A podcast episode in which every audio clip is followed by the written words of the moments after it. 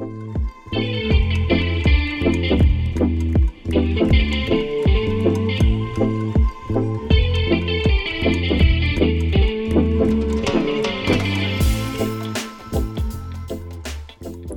merhaba, ben Şule. Nasılsın? Ben Amerika'da Silikon Vadisi'nde yaşayan bir mühendis ve bilgi çılgını biriyim. Farkındalık, kişisel gelişim, eğitim, kariyer ve psikoloji konularında bitmek tükenmek bilmeyen merakım sayesinde Konu Sensin podcastinde buluşuyorum seninle. Sen de benimle bu yolculuğa katılmak ve kendinin en iyi versiyonunu yaratmak istiyorsan hoş geldin.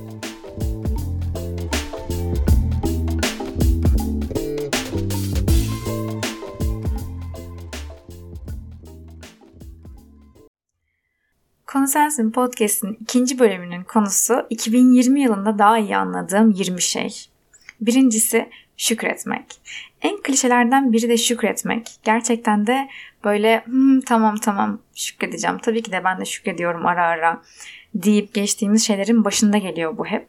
Başımıza çok güzel şeyler geldiğinde bunu çok kolay diyebiliyoruz. Çok kolay şükredebiliyoruz.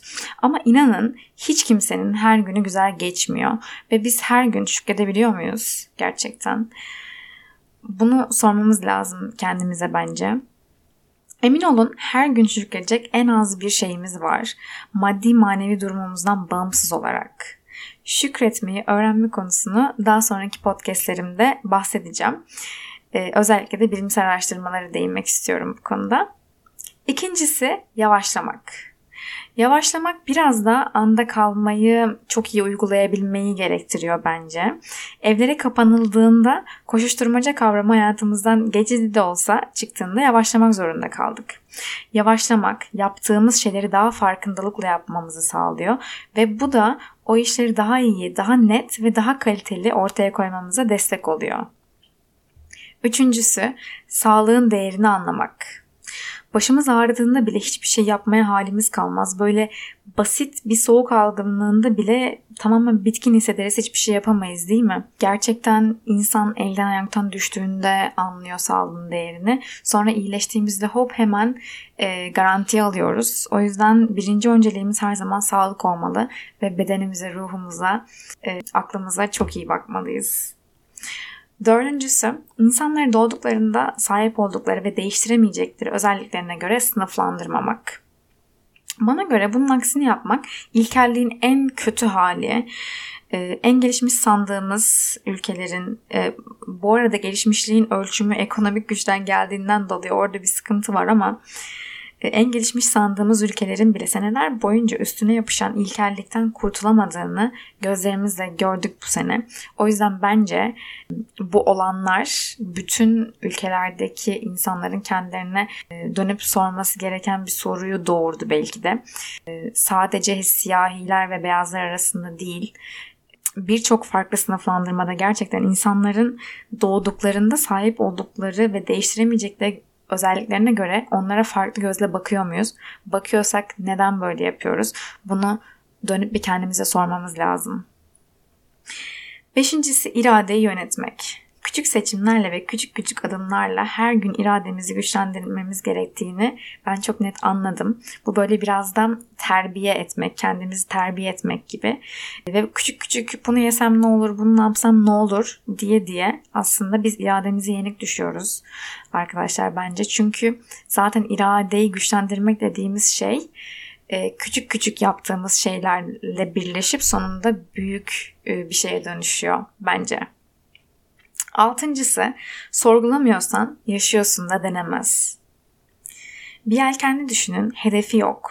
Yolda ama nereye gideceğini hiç bilmiyor. Çünkü kimse söylememiş ve o da sormamış. İnsanlar için de sorgulamamak ve anlam aramamak bu yelkenlerin durumuna benziyor bence. Bir kaybolmuşluk durumudur bence bu e, sorgulamamak ve anlam aramamak ve çoğu insan da bunun farkında değil. 7. Bir şeyleri her gün az az yapmak, çok yüksek hedefler koyup hiç yapamamaktan daha iyidir. Matematikçi olarak da ispatı olan çok basit ama çok etkili bir yöntem bu. Neyde iyi olmak istiyorsan, ne alışkanlığı kazanmak istiyorsan, neyin hayatının önemli bir parçası yapmak istiyorsan ona her gün zaman ayır, her gün yap. Bu disiplin ve alışkanlık kazandırır 5 dakika olsa bile. 8. İlkelerin olsun. Değerlerini ve ilkelerini belirleyen insanlar veya çevren değil, kendi benliğin olmalı. Bir durum karşısında kararsız kaldığında ilk aklına gelen ve benliğinden çıkan kararı vermelisin. Çünkü benliğin aslında senin ilkelerini aklından daha iyi biliyor ve ona göre karar veriyor ve bunu sana aslında iç sesin söylüyor. Senin sadece onu dinlemeyi öğrenmen gerekiyor. 9. En çok zamanını harcadığın şeye dönüşürsün. Bu iki taraflı bir mekanizma bana göre. En çok zamanını harcadığın şeyden memnun değilsen onu değiştir ve olmak istediğin kişiyi düşünerek en çok zamanını harcadığın şeyleri planla. 10. Gereksiz insanları hayatından çıkarmak kayıp değil, kazançtır. Sana bir şey katmayan, olumsuz, kötü enerjili insanlar ne kadar yakın arkadaşın olursa olsun uzak dur. Ve emin ol ki sana iyi gelmeyen insanların hayatından gitmesi senin için bir şans ve yeni insanlara yer açmak için bir fırsat. Değerlendir. 11. Yaşadığımız yer bize anlatır. Zihninin temiz ve düzenli kalmasını istiyorsan yaşadığın yeri, bulunduğun ortamı düzenli ve temiz tut. Gereksiz eşyalardan kurtul ve özgürleş. 12. Üretmenin verdiği hazzı hayatta çok az şey verir. Bir şeyler üretmiyor olmanın verdiği can sıkıntısını ise hiçbir şey geçiremez. 13. Denge kurmak her şeyi karşılıklı yapmak veya karşılık beklemek değildir. Bir iyilik veya başka bir şey yaptığında hemen karşılık bekleme. İçinden geliyorsa yap, gelmiyorsa yapma. 14. En fazla ne olabilir ki diye sor kendine. Bu sene yapmak istediklerimde, hedeflerimde ve hayatımda değişikliklerde arada kaldığımda, zorlandığımda ve sıkışmış hissettiğimde ki hala ara ara hatta çoğunlukla böyle hissediyorum. Gerçekten sıkışmış hissedebiliyorum kendimi kendi kendime sormaya zorladığım soru bu benim. Aslında bize ne kadar da dışarıdan gelecek yargılamalara gereksiz önem verdiğimizi gösteriyor. Bu soruyu kendine soruyorsun ve diyorsun ki hakikaten en fazla ne olabilir ki? Bu mu korktuğum, çekindiğim? Böyle öyle şeyler geliyor ki aklına aslında diyorsun ki yani benim bunu yaparsam sonunda kazanacağım, kazanma ihtimalim olan şey korktuğum şeye gerçekten değiyor mu diyorsun ve ondan sonra gerçekten e, daha kolay aksiyon alabiliyorsun bazı konularda. 15. Zihnini yeniden programlayabilirsin. E, zihnimizdeki olumsuz kayıtları olumluya dönüştürüp bizi tıkayan, ilerlememizi engelleyen şeylerden kurtulabiliriz. Bu konu hakkında ben eğitim almıştım bir 5 sene önce e, ve kendi hayatımda bunu sıklıkla kullanmaya çalışıyorum. İlerleyen bölümlerde de e, bu konu hakkında daha fazla bilgi paylaşacağım. Hatta bunun üzerine bir seri de yapabilirim. 16. Kim olduğunu fark et ve kendini çok sev. Kim olduğunu fark etmek tabii ki de bir yolculuk ama kendimizi tanıdıkça her yönümüze sevgiyle sarılmayı, kendimize şefkat duymayı öğrenmek zorundayız. Emin olun kendini sevemeyen kimseyi sevemez ve kendimizi bile sevemiyorsak bizi de kimsenin sevmesini beklemeye pek hakkımız yok değil mi? 17. İnsanları yargılama. En çok zorlandığım maddelerden biri bu gerçekten en çok zorlandığım şey hala bu konuda hiç iyi olmadığımı düşünüyorum. E, ayrıca fark ettim ki bu yargılamaların bir kısmı bende bir nevi ego tatmini oluşturuyor. Bu çok gizli bir ego tatmini aslında. Diğer insanlarda e, yargıladığımız şeyler bize kendimiz hakkında çok fazla şey anlatabiliyor genellikle. O yüzden insanları yargılamamızı kontrol etmemiz gerekiyor. En azından bir yargılama yaptığımızda hemen o davranışımızı fark edersek e, daha sonraki zamanlarda da aslında bu bence otomatik olarak azalacaktır. Çünkü bunun doğru olmadığını sürekli olarak kendimize söylemiş oluyoruz.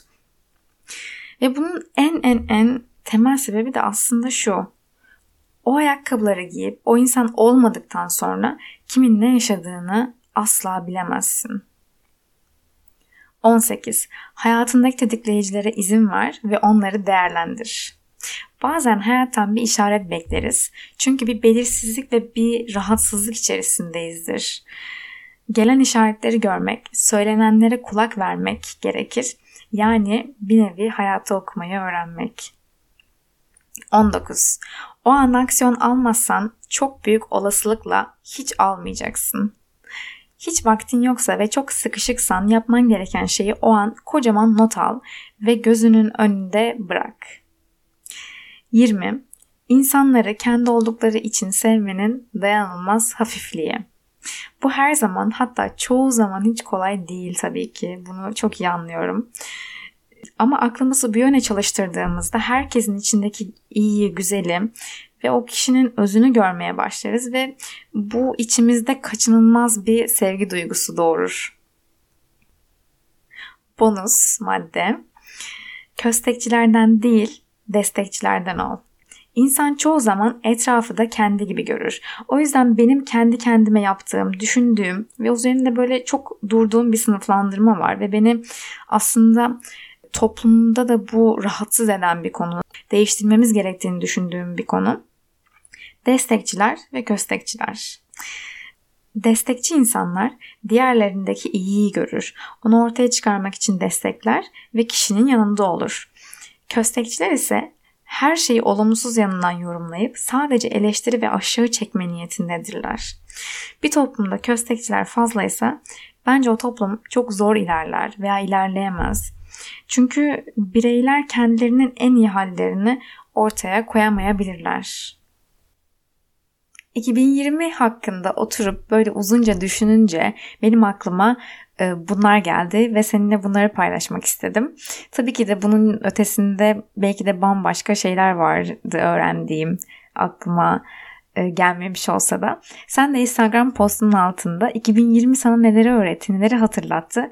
Benimle paylaşmayı unutma. Birlikte beyin fırtınası yapalım.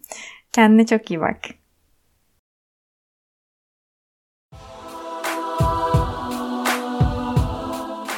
İlerleyen bölümlerde hangi konular hakkında podcast dinlemek istersin?